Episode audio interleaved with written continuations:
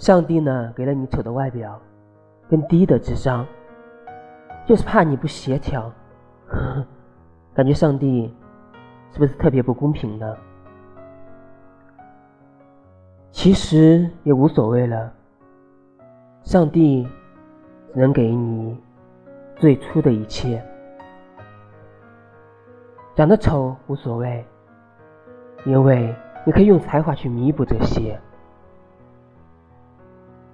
颜值这是一个外在的，会随着时间，我们都是一样的。但是你很有才华，那就可以在某些方面、某些领域展现你的过人之处。低智商无所谓呀，你可以创造高的情商，高的情商可以。解决你生活中的一些困难，让别人刮目相看。所以，我们要做自己的上帝，不要去抱怨，不要去羡慕，要努力的让自己越来越完美，越来越优秀。